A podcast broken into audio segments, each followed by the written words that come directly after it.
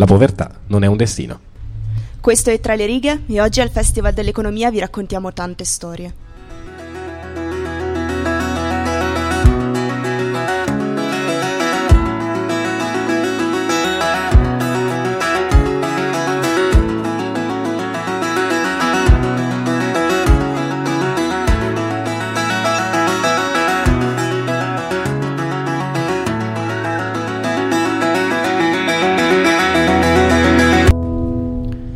Come ha detto Cecilia, siamo qui al Festival dell'Economia in diretta, quindi una cosa abbastanza nuova per noi, cioè da, da tanto che non siamo in diretta. Da troppo direi, sì, quindi esatto, scusate un, per un po' mi, ma- un po' mi mancava.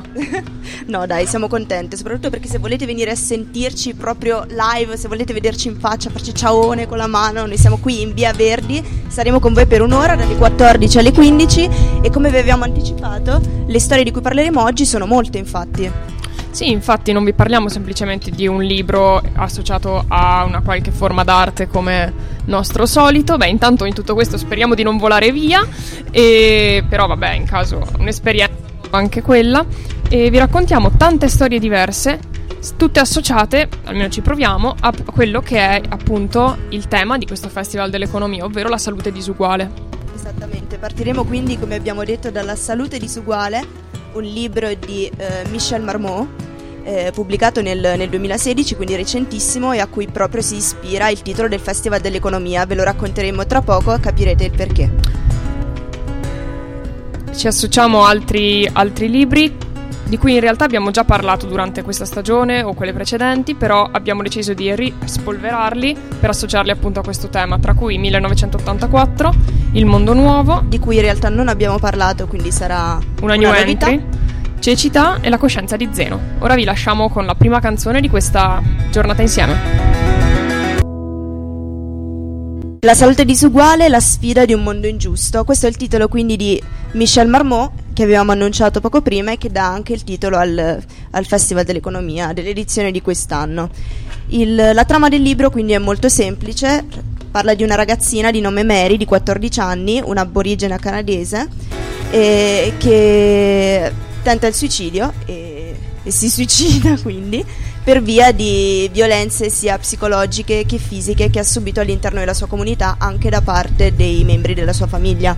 E questo sta a indicare appunto come non sia l'unica della sua comunità, ma che ci siano anche molti altri ragazzini che risentono di questo fenomeno e che vivono quindi queste esperienze. E infatti, eh, attraverso degli studi, Marmot è appunto riuscito a capire come il tasso di suicidio in questi giovani aborigeni sia cinque- ben 5 volte superiore alla media dei Sì, in- canadesi. infatti diciamo che in questo libro più che parlare del suicidio di Mary in particolare, che appunto si è, stata- si è impiccata nel maggio del 2011, quindi comunque abbastanza recentemente, eh, si è concentrato piuttosto sul perché non tanto lei, ma tanti altri come lei, giovani, comunque lei aveva 14 anni, e in particolare perché aborigeni canadesi, appunto come, come era Mary, si impiccano con una frequenza così tan- cioè maggiore di così tanto rispetto ai loro coetanei non, amo- non aborigeni, appunto. E ha ehm, quindi fatto tutto uno studio sulle cause che portano a questo malessere che porta al suicidio ai giovani.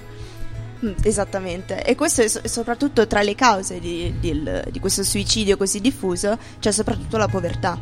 La povertà è appunto uno di quei fattori, di quei fenomeni che determinano insieme ad altri delle condizioni di vita peggiori, motivo per cui si va a creare una sorta di disparità tra paesi ricchi e paesi poveri che può essere superata attraverso l'alfabetizzazione e generalmente l'istruzione e la diffusione della cultura.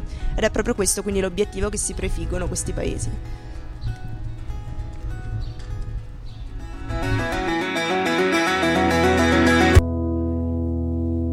Abbiamo detto che il basso tasso di alfabetizzazione può portare a conseguenze negative nella vita degli individui, appunto come diceva Mormon.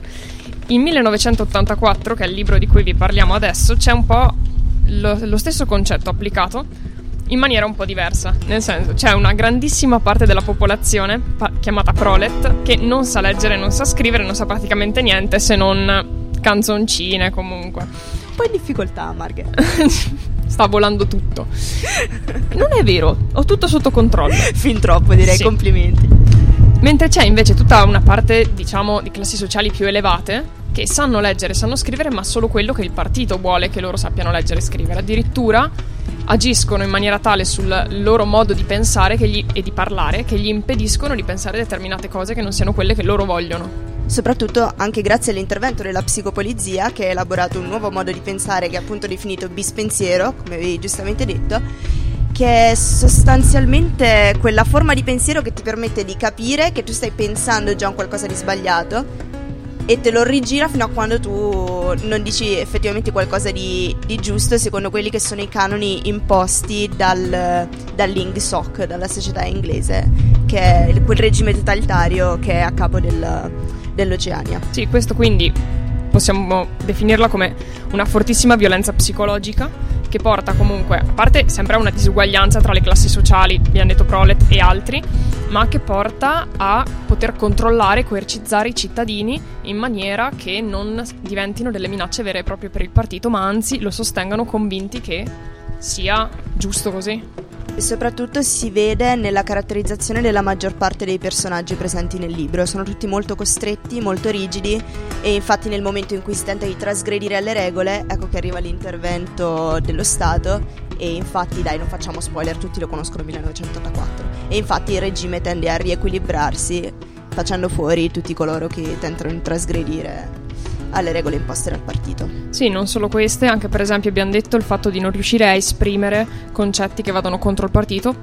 Perché? Perché c'è una, una lingua chiamata appunto neolingua che è nuova praticamente e ehm, Cosa? Artificiale, Esatto, una lingua nuova artificiale che viene revisionata continuamente, esatto, e vengono eliminati sempre più termini in maniera che tutti um, che n- non possono esprimere proprio i concetti contrari al partito, contrari all'ideologia del partito. Soprattutto per esempio, perché non esistono parole per esprimere esatto, questi concetti. Esatto, concetti come amore, come libertà, vengono talmente eh, rovesciati e che addirittura vengono eliminati e non sono più in grado i cittadini di dare a loro il significato originale che possa essere quindi pericoloso per il partito.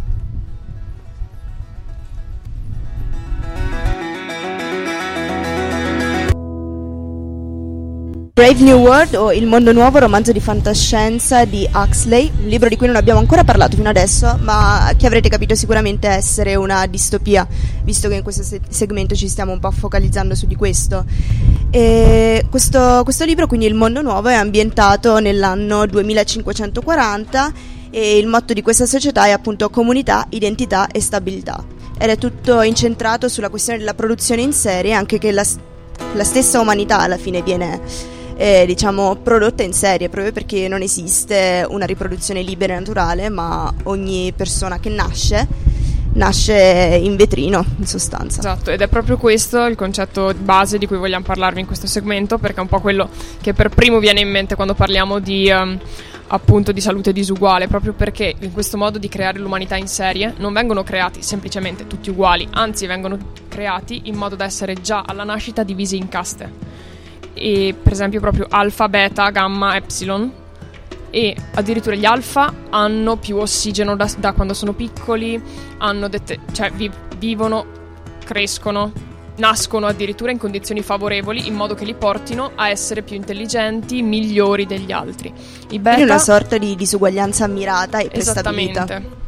Proprio appunto per creare questo eh, questi individui che hanno già il destino scritto, la vita scritta, in modo che non creino problemi, perché un alfa sarà per forza un alfa, un epsilon non vorrà mai essere un alfa perché non ha proprio le facoltà mentali e fisiche per poter desiderare di essere qualcos'altro rispetto a quello che è. Soprattutto anche perché nella loro educazione viene, in, viene inculcato questo modello secondo cui la disuguaglianza è forza perché implica una, una serie appunto di, di, preconcetti e di stabilità che non, non precludono diciamo, all'equilibrio naturale del, del corso degli eventi. esatto, e inoltre per esempio altri modi in cui vengono proprio... Eh, e si sente una continuazione questo, questo, vento in studio, non fateci caso. Appunto abbiamo detto che quindi questa, ehm, questo condizionare gli, embrio- gli individui già da quando sono embrioni può anche avvenire in altri modi, per esempio, per farvi capire, eh, chi deve fare l'astronauta, chi deve volare, viene lasciato per lunghissimi periodi durante la giornata a testa in giù, in modo che si abitui a, immag- a capire che quella condizione è una condizione di benessere favorevole, quindi sta bene a testa in giù quando tutti gli altri individui, ovviamente dopo 5 minuti a testa in giù, cominciano a non essere proprio più a loro agio, ecco. C'è comunque una forma di, di felicità, diciamo che viene anche questa inculcata, che è attraverso l'uso di droghe e dei medicinali, un medicinale chiamato Soma che è appunto una droga euforizzante e antidepressiva, per avere soprattutto anche un maggior controllo della popolazione, per, es- per mantenerla più assoggettata. Esatto, diciamo che se nel mille- se in 1984 il concetto era ti impedisco di pensare che vuoi cambiare qualcosa, nel mondo nuovo semplicemente gli individui vengono abituati dalla nascita a dire quando sono triste, mi sembra che ci sia qualcosa che non va, non sono proprio felice, prendo il soma e risolvo la questione e non ci penso più.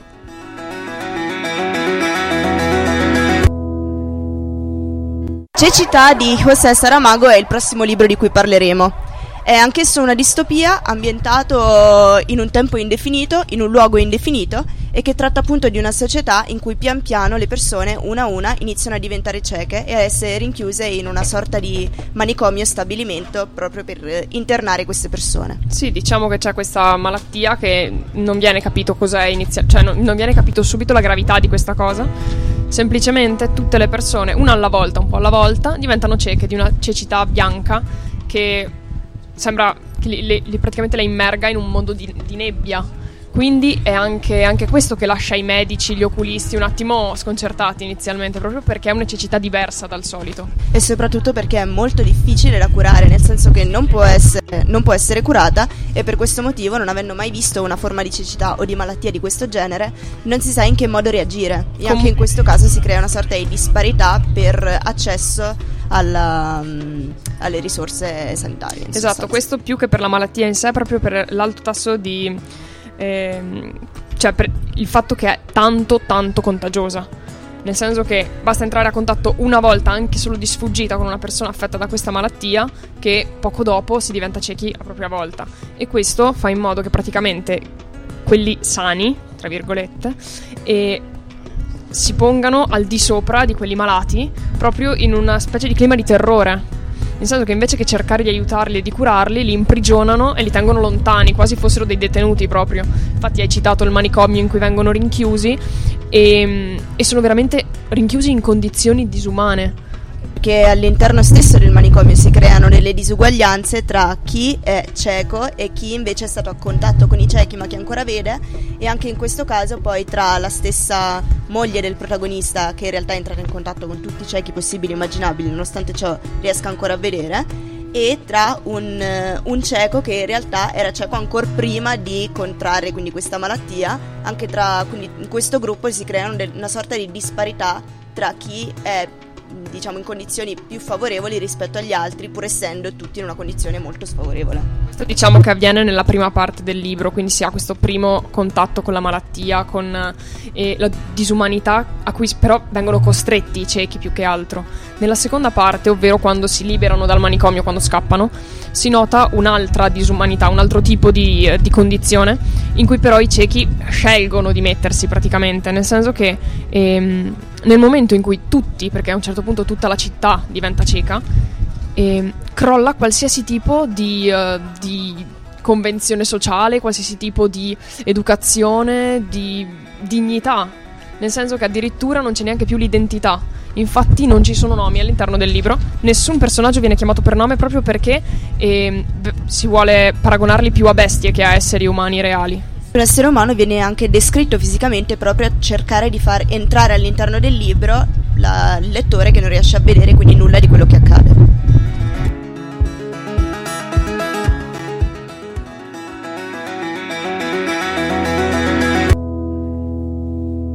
Altro libro di cui abbiamo già parlato e che riprendiamo oggi appunto legato a questo tema è La coscienza di Zeno Ve ne abbiamo già parlato, quindi dovreste sapere se ci seguite. Adesso vediamo se siete attenti. Dovreste sapere che racconta appunto. è un diario che un paziente di uno, di uno psichiatra praticamente, e Zeno Cosini, scrive raccontando i suoi disagi, la sua malattia proprio.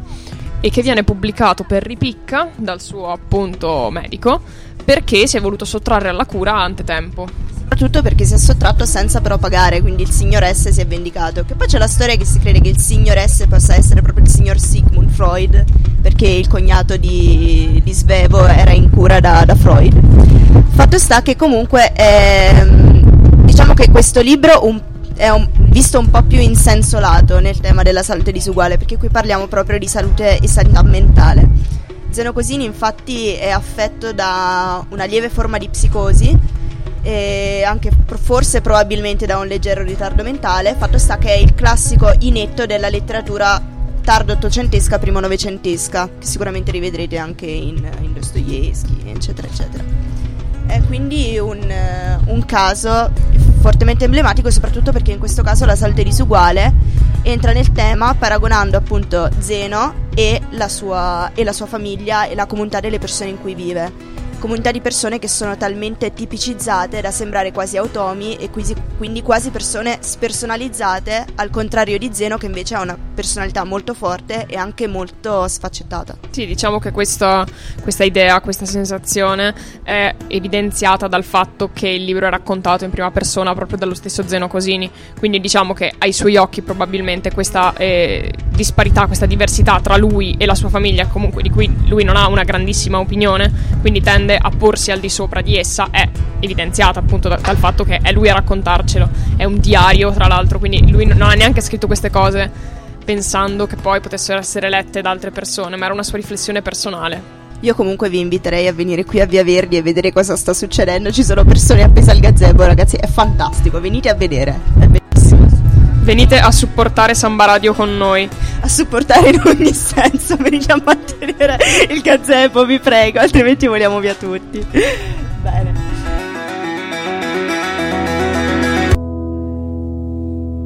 Questa finale, questa seconda parte, diciamo, di puntata, la cambiamo un po', abbiamo finito i libri uh, di cui parlarvi.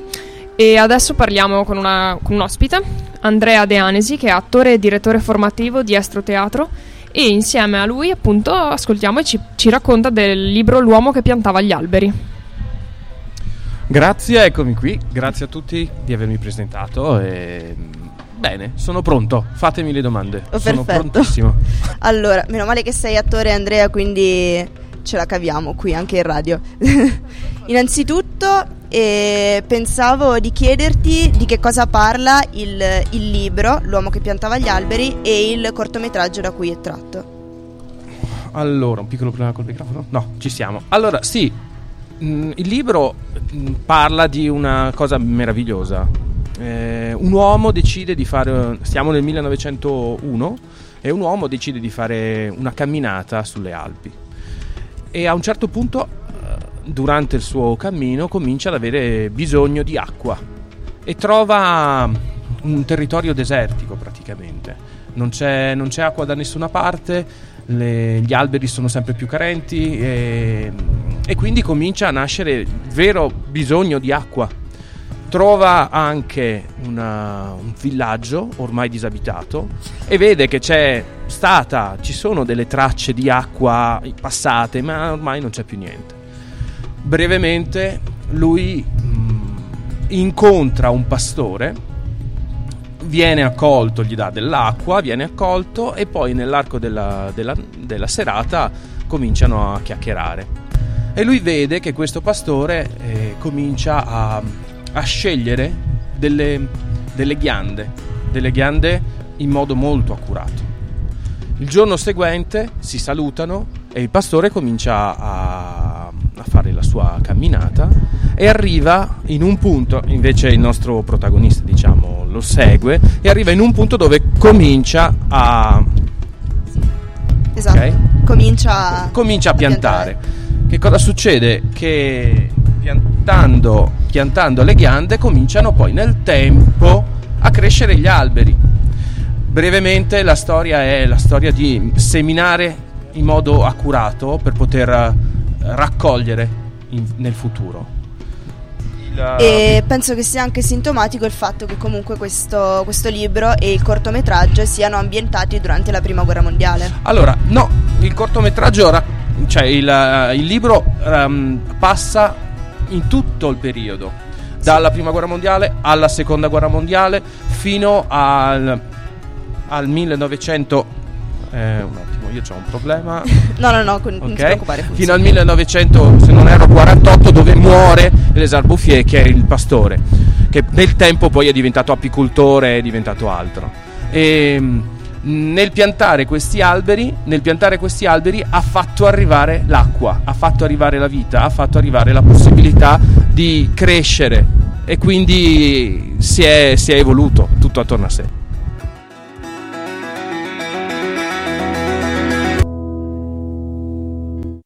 Dicevamo quindi che è importante anche l'arco temporale nel quale è ambientato questa storia. È importantissimo, è fondamentale. Infatti, mm, Elisar Bouffier, che è il pastore, comincia nel 1901 a piantare ghiande e poi nell'arco del tempo, dove appunto purtroppo accadono due guerre, queste ghiande diventano prima arbusti, poi degli alberi, poi da alberi diventano foreste e les Bouffier, non l'ho detto prima, decide di piantare 100 ghiande ogni giorno e lo fa per tutti i giorni, 7 giorni su 7. E questo vuol dire costanza, vuol dire scelta, vuol dire eh, un'analisi di quello che può essere il futuro, credendoci e cercando di portarlo a frutto, proprio a frutto. E di conseguenza arriviamo a, ai risultati. Faccio una domanda che secondo me potrebbero chiedersi anche i nostri ascoltatori da casa, cioè perché abbiamo scelto di parlare di questo libro oggi qui al Festival dell'Economia parlando di salute disuguale? Allora, una cosa molto importante, vabbè, prima di tutto c'è, come abbiamo detto prima, un cortometraggio del 1987 che fra l'altro ha vinto anche un premio Oscar come miglior cortometraggio che quindi tutti potrete andare a vedere se volete. E, ehm, perché scegliere questo?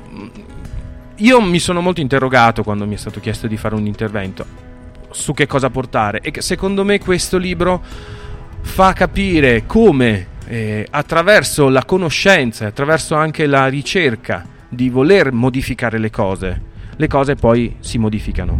E quindi di conseguenza perché eh, catalogare come un qualche cosa che non funziona, una cosa che poi forse in qualche modo può farci uh, ritornare sulla strada corretta, se, corretta può, se, di corretta si può parlare.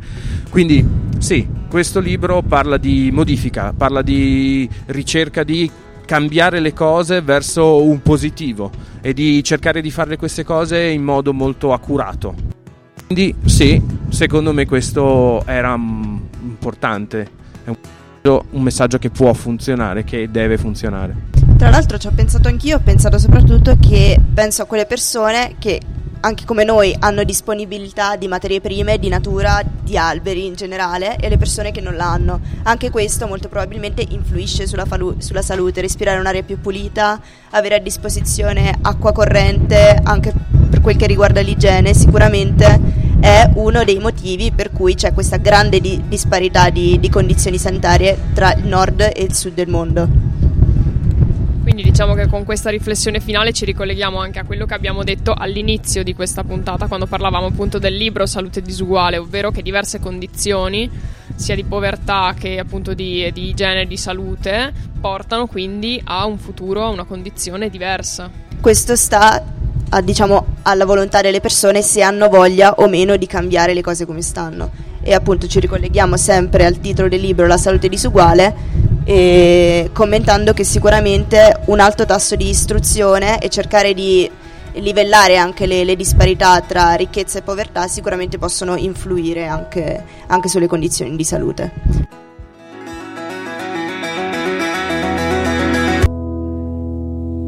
Let's go! E quindi non possiamo che ringraziare Andrea per essere stato con noi. Grazie Andrea. Grazie a voi di avermi richiesto. e ci, ci vediamo prossimamente in ogni caso. Sì, grazie. E quindi in realtà siamo giunti alla fine di questa puntata anche noi, molto con calma.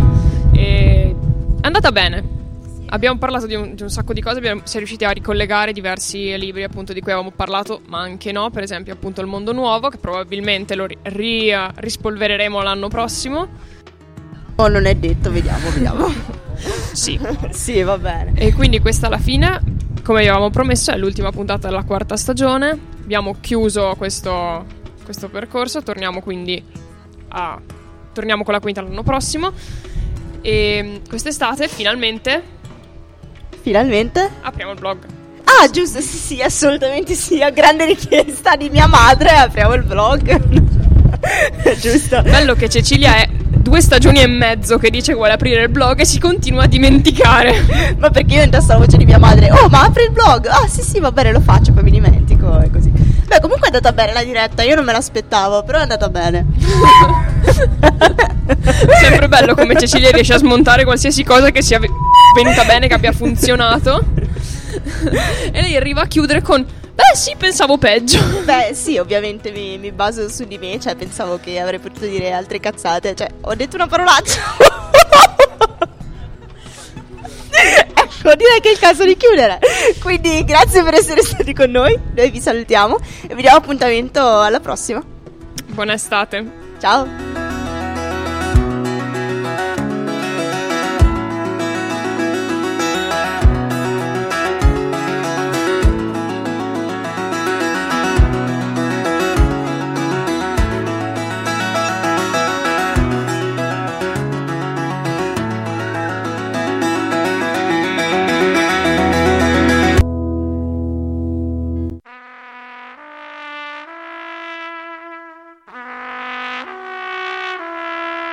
Questa è una storia da raccontare. Può andare bene, può andare male, ma non si sa qual è il finale.